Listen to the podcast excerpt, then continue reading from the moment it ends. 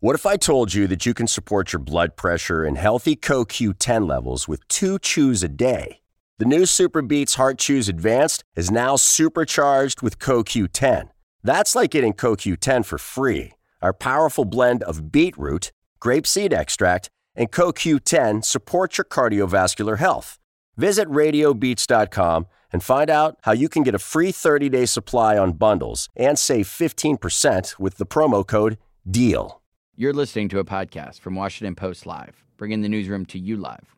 Welcome to First Look, Washington Post Live's one-stop shop for news and analysis. I'm Jonathan Capehart, associate editor at the excuse me, right at the beginning of the morning, associate editor at the Washington Post. Well, on the international stage, Russia is front and center, and not in a good way. Uh, big news Russian President Vladimir Putin announced the annexation of four regions of the Ukraine, and this comes amid escalating tensions between Russia and the United States. It's led the United States to tell um, Americans in Moscow to leave the country as uh, Putin is conscripting soldiers. Washington Post Pentagon correspondent Karoun Demirjian is here to explain it all, or at least try to. There's so much going on. Karan, welcome back. Karan, sorry, welcome back to uh, First Look. Good to be back with you. Okay, so the West has already slammed the, the, the sham process that led to the announcement uh, today of the annexation of those four regions. My question is, what's the West and Ukraine going to do about it? What what's the Pentagon saying or thinking about all this? So this is the big question, right? I mean, basically, the West has been taking the attitude in the Pentagon of this does not really change anything. That on the ground, it's still going to be an effort to support Ukraine's efforts to reclaim its territory, to seize back uh, the land that has been um, taken and claimed now by Russia as part of its national borders. Um, it's it's not clear exactly what will happen. Will this cause an increase in sanctions potentially? There's multiple things that could cause the, the West to try to increase sanctions against Russia, but at a base but bare bones level, the West has been trying to take the attitude of this isn't that big of a deal. It doesn't change things on the ground, and it's a sign of Putin's desperation that he's making this move because he's not been having wins on the, the, the battlefield, so he's trying to claim a win at a sham box office, as they would put it. Mm-hmm. And and that's interesting that the Pentagon doesn't view this as changing anything. But there were hopes that at some point maybe Russia and Ukraine would get to the negotiating table, but uh, and sort of negotiate some kind of end to Russia's war on Ukraine. That just take the, the annexation today takes negotiations off the table. No. It complicates negotiations. I don't think that they were so very on the table 24 hours ago that this has created a dramatic shift. I mean, Ukraine was not exactly in the mood to negotiate an end to the conflict while they were on the upswing and winning battles and winning back land. To do that, any negotiation that you start with ends up being affected by the environment in which it starts. And right now, the Ukrainians feel like they have the upper hand on the battlefield. And yes, Russia doing this does make it very, very difficult for them to negotiate away this territory back to Ukraine. But I don't think In the mindset right now where they were thinking they were going to try to get this territory back at the negotiating table anyway. They're in it thinking that they are in a long term fight to seize it back by force because, in their experience, Russia doesn't stick by its, its uh, contracts it agrees to in negotiations. And so their argument has been we have to take this back militarily. Mm-hmm. So, Karoun, what does it tell us about Russia's war in Ukraine and how it's going? The fact that Putin is doing what he's calling a partial um, mobilization, but really conscripting more soldiers into this war effort it's it's a huge mobilization, and you also see that the mobilization is creating this counter mobilization of Russian men of eligible age leaving the country in droves to go any place that they can get into. So, I mean, this is a very serious thing. It shows that they have a manpower issue. That if they want to keep the war going, that they need to keep more bodies coming to the fight. How well equipped, how well trained these bodies are going to be going in, that is a very open question. And some reports from the field suggest that they are not very good. They are not very well trained or equipped in, in terms of being thrown into the battle at this juncture. That's significant, especially given that we're heading into winter where it gets cold, where people need more fuel, more warm things, more food to be able to survive and actually continue to fight. Um, and so this is creating, you know, a, a, moment where we're seeing a crack, basically, in what's happening on the home front in Russia. The Russians have been extremely rallied around the, their leader, around Putin's decisions on this. The Ukraine war has been popular. The effect of the sanctions has not been all that painful as the West expected. But this is a moment at which you're actually talking about the Russians ha- in a mass number that is larger and growing, potentially having to feel the pain themselves.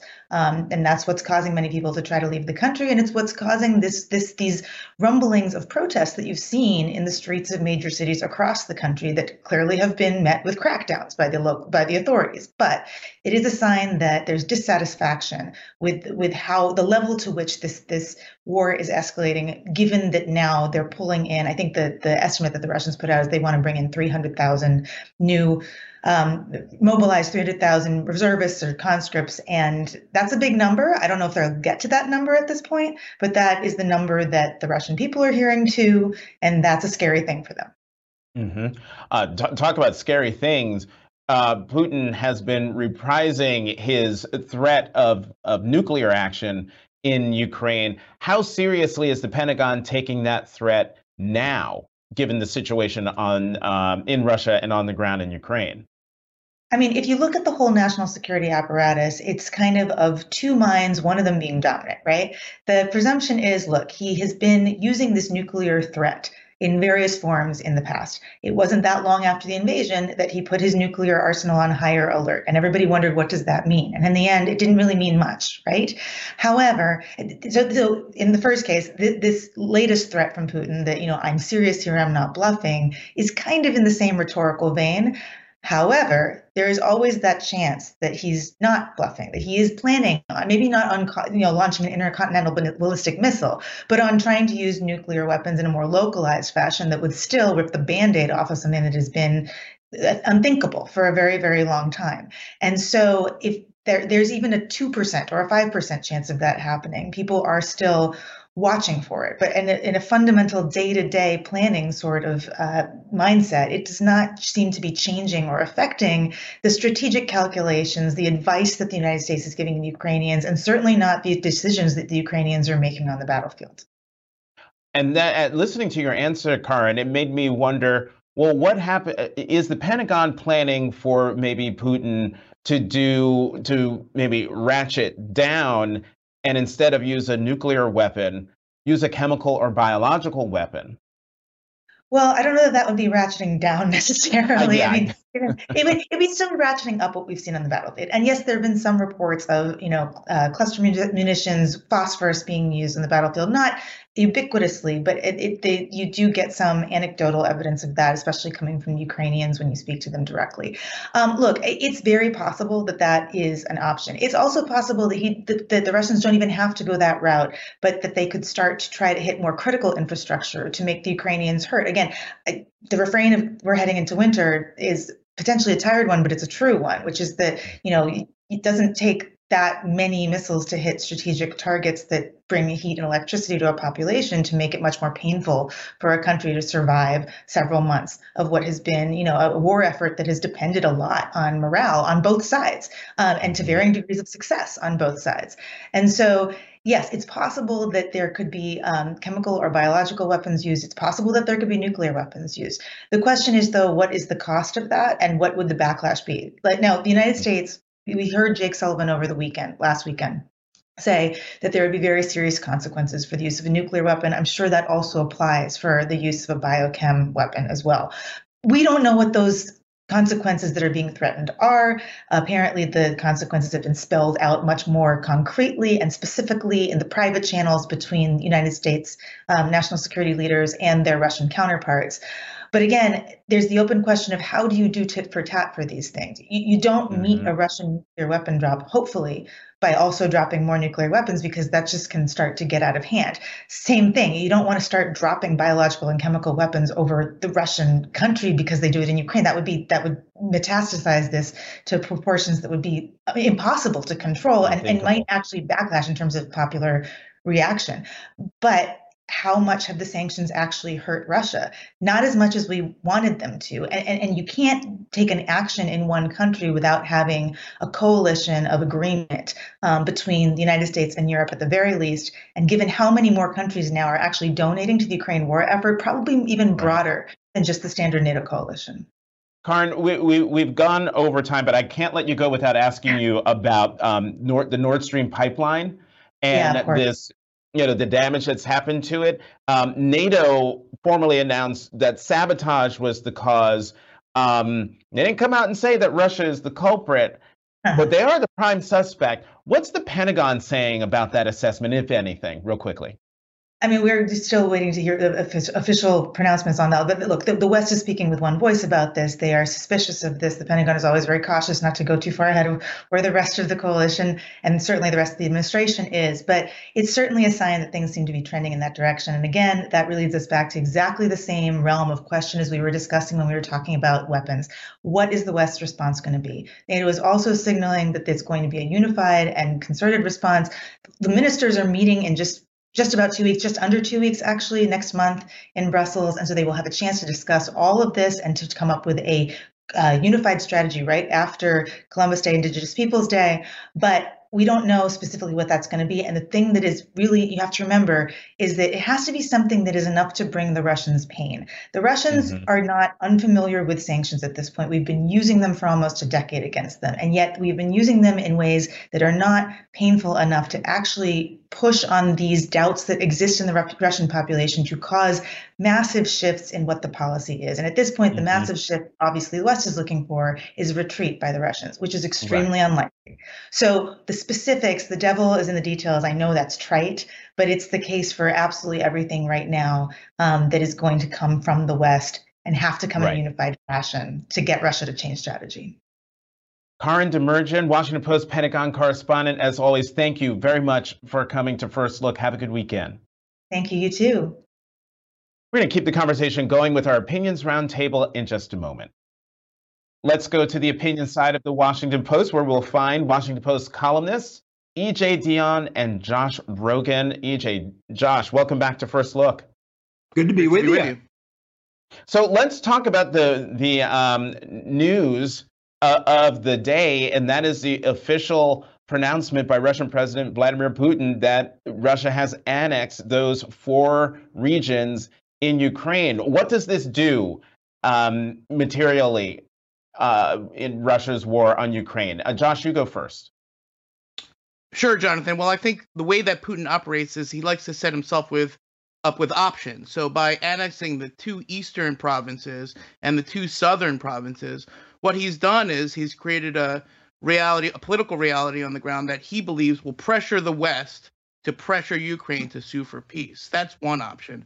Also, what he's done is he's created a situation where he can claim a pretext to say that if the Ukrainians continue to attack those regions, which are currently occupied, that they're attacking Russia proper. And that would give him a flimsy pretext to be sure to escalate the war even further. So he's given himself an escalation option and a de escalation option. And you know, we don't know which one he really prefers, but the bottom line is that it doesn't matter because uh, it doesn't change the calculation for the Ukrainians who are winning on the ground. And as Karoun just pointed out, there's no point negotiating or backing down when you're winning. And winter is coming, but it's not here yet. So there's going to be a few more months of fighting. And Putin's gambit, you know, is uh, meant for also to to address the, the his domestic up, uh, uproar, but on the ground in Ukraine, there's only one thing that matters, and it's uh, who has the guns and who's moving the lines. So right now, all that momentum is on the Ukrainian side. EJ? Well, I want to pick up right where Josh left off because I think, in some ways, the most significant thing that happened is Putin having to apologize for the way his draft is working and trying to shove his own policy off on the other side. He told his Security Council, uh, I'm going to read it here all mistakes must be corrected. Uh, and prevented from happening in the future. You need to figure this out. Not Putin. He's saying, I'm not responsible for this. It's the other guys over there. And I think that really shows there is a degree of opposition to his policy now that I don't think he anticipated. I don't think the West uh, anticipated. Uh, the other thing is, I think there's a real contradiction at the core of Putin's policy here because what he's really counting on, I think, is the West giving up, that the West will have so much pain from economics, high gas prices, energy problems, that they're eventually going to start pressuring Ukraine. At the same time, he's threatening to use nuclear weapons in this war, but nothing will create more solidarity uh, in the West uh, among Ukraine's allies than if Putin went to this extreme length. So I think he's stuck there. And I think it's very hard to see any end to this anytime soon because Putin has had to define victory down. He once wanted to take the whole country. Now he's trying to say these annexations are a huge victory. Uh, but Zelensky has been able to define victory up because once uh, Putin failed to throw him out of office, and now with these battlefield successes, uh, Ukraine has good reason to want to keep on fighting. So I don't see this ending anytime soon. Josh, can we talk about the quote unquote partial mobilization um, that Putin uh, instituted and the reaction to it being men, fight, men in Russia fleeing the country uh, in droves. What does that What does that say about yeah. uh, Russia's war effort? Yeah, yeah. And these days in Russia, if you apply for a visa, they give you a Mastercard. You know, as my friend Yakov Smirnoff used to say. EJ got it. Listen, if they're gonna, if Putin's gonna bring back the Soviet Union, uh, I'm gonna bring back the jokes. You know, right. they don't have American Express; they have Russian Express. Don't leave home. right, okay, don't leave home no, I got, I, I get it. But I mean, so it, it, seriously, it, go ahead, Josh. Is this thing on?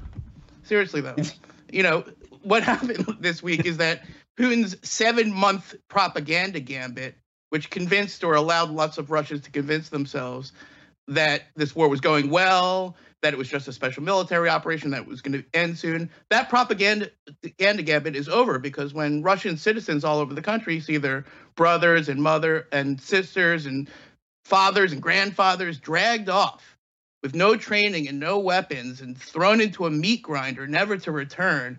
Well, that's undeniable. At that point, Putin's jig is up. Even the state propagandists cannot sit there with a straight face and toe Putin's line. So the lie is over, and now his his uh, the his failure is laid bare. But the problem is that the policy is not changing, and that he's essentially telling Russians they can like it or lump it. So they're fleeing in droves. And now that creates a humanitarian crisis for millions of Russians. But to be honest with you, Jonathan, I'm more compassionate toward the Ukrainians because they're the ones who are fleeing the war. The Russians are just fleeing Putin. And the Ukrainians are the victims, we have to remember, and the Russians are the collateral damage. Right, right. And EJ, I'm, I'm just wondering um, given everything that Josh just said and the implications of, of this partial mobilization, what does it say about Putin's grip on power uh, in Russia, if, if it does at all? Well, he's still a dictator with enormous power, and he still controls all the means of violence and intimidation. So I don't think he's falling anytime soon. But I really took that felt need to apologize for uh, a policy that he put in place suggests that he is worried to some degree that these protests are maybe even bigger than we uh, fully know. Uh, that he has a sense that Russians are fed up with this because they didn't count on uh, the war being so difficult. Um, so I think he's still got a strong grip on power, but I think he's threatened today in a way that he wasn't six months ago. Mm-hmm. Um, let's switch gears and talk about um, disaster politics here at home. Hurricane Ian. As we have seen in the past, politics and natural disasters make for uh, some strange bedfellows.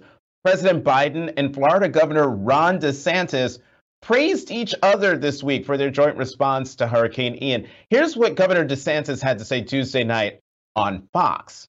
My, my, phone line's open. When people's lives and their property are at risk like this, you know, we all need to work together regardless of party lines. Uh, the Biden administration has approved our request for a pre-landfall declaration and did that very quickly. So, so we're thankful for that. You know, obviously, as this the impacts are known, uh, you know, there's going to be more requests, particularly uh, for individual assistance for Floridians that may have been displaced. You know, and it's my sense that the administration, you know, wants to help. I think they realize that this is a real really significant storm.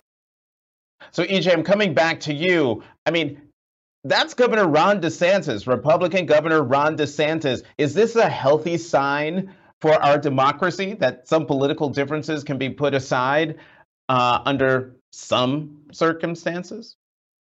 I mean, who knew that Ron DeSantis was a Biden lover, uh, at least for this uh, limited period of time?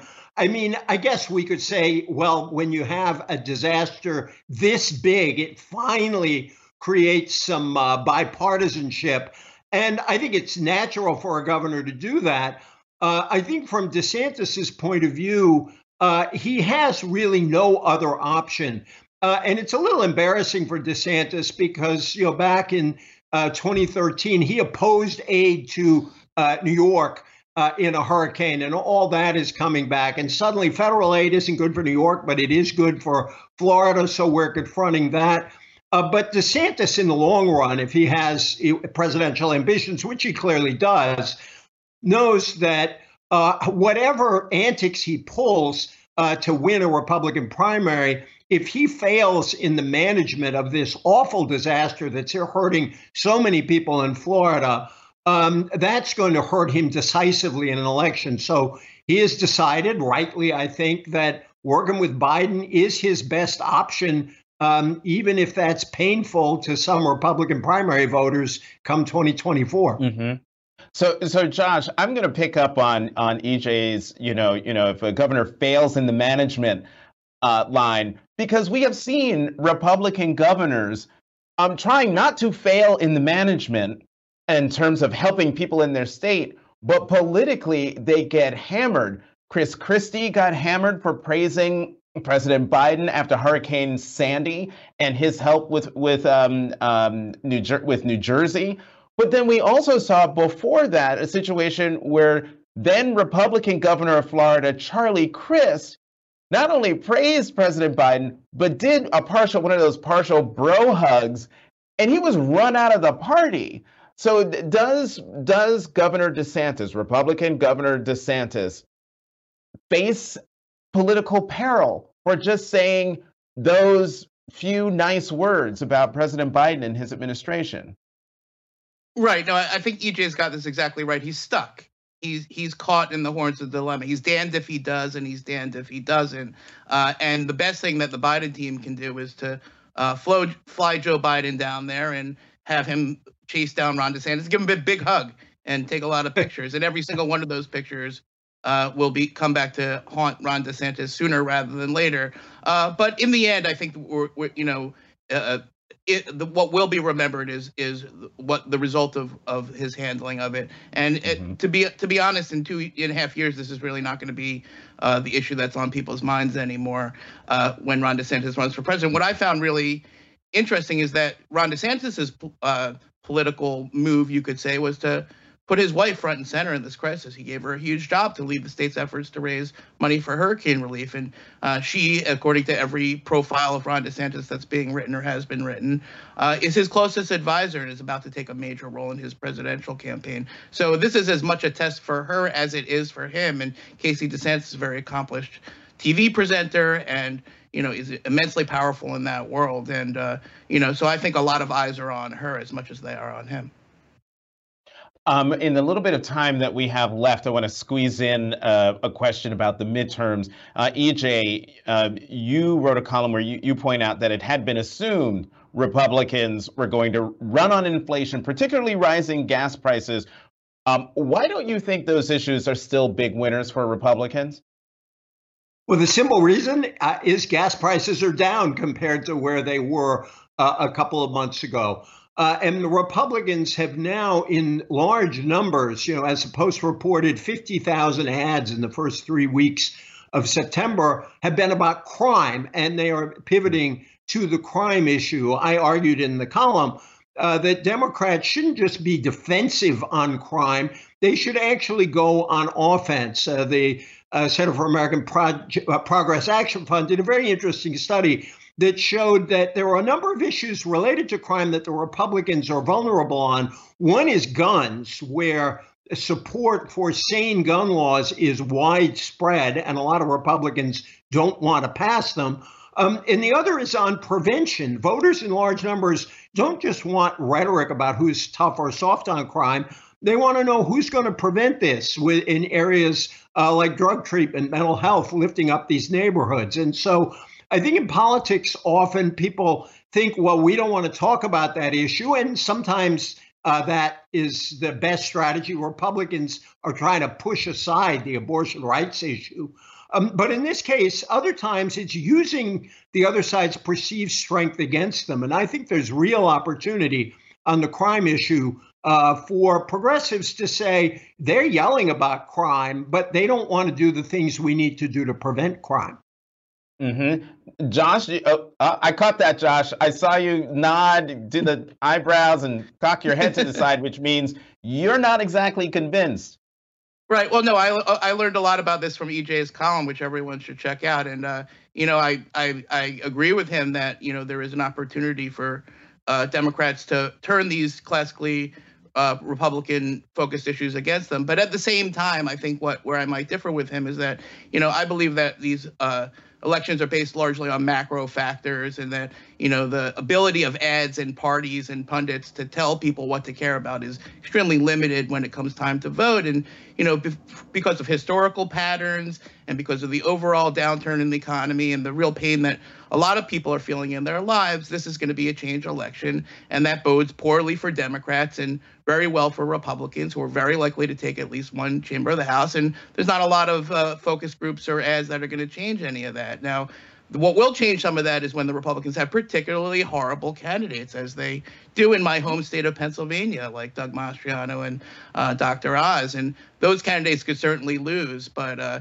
overall, I think that uh, the die are cast on this one. And it's going to be something of a bloodbath for Democrats, especially those centrist Democrats in those purple states, which is a particular interest for me because those are the national security Democrats and they're about to get wiped out.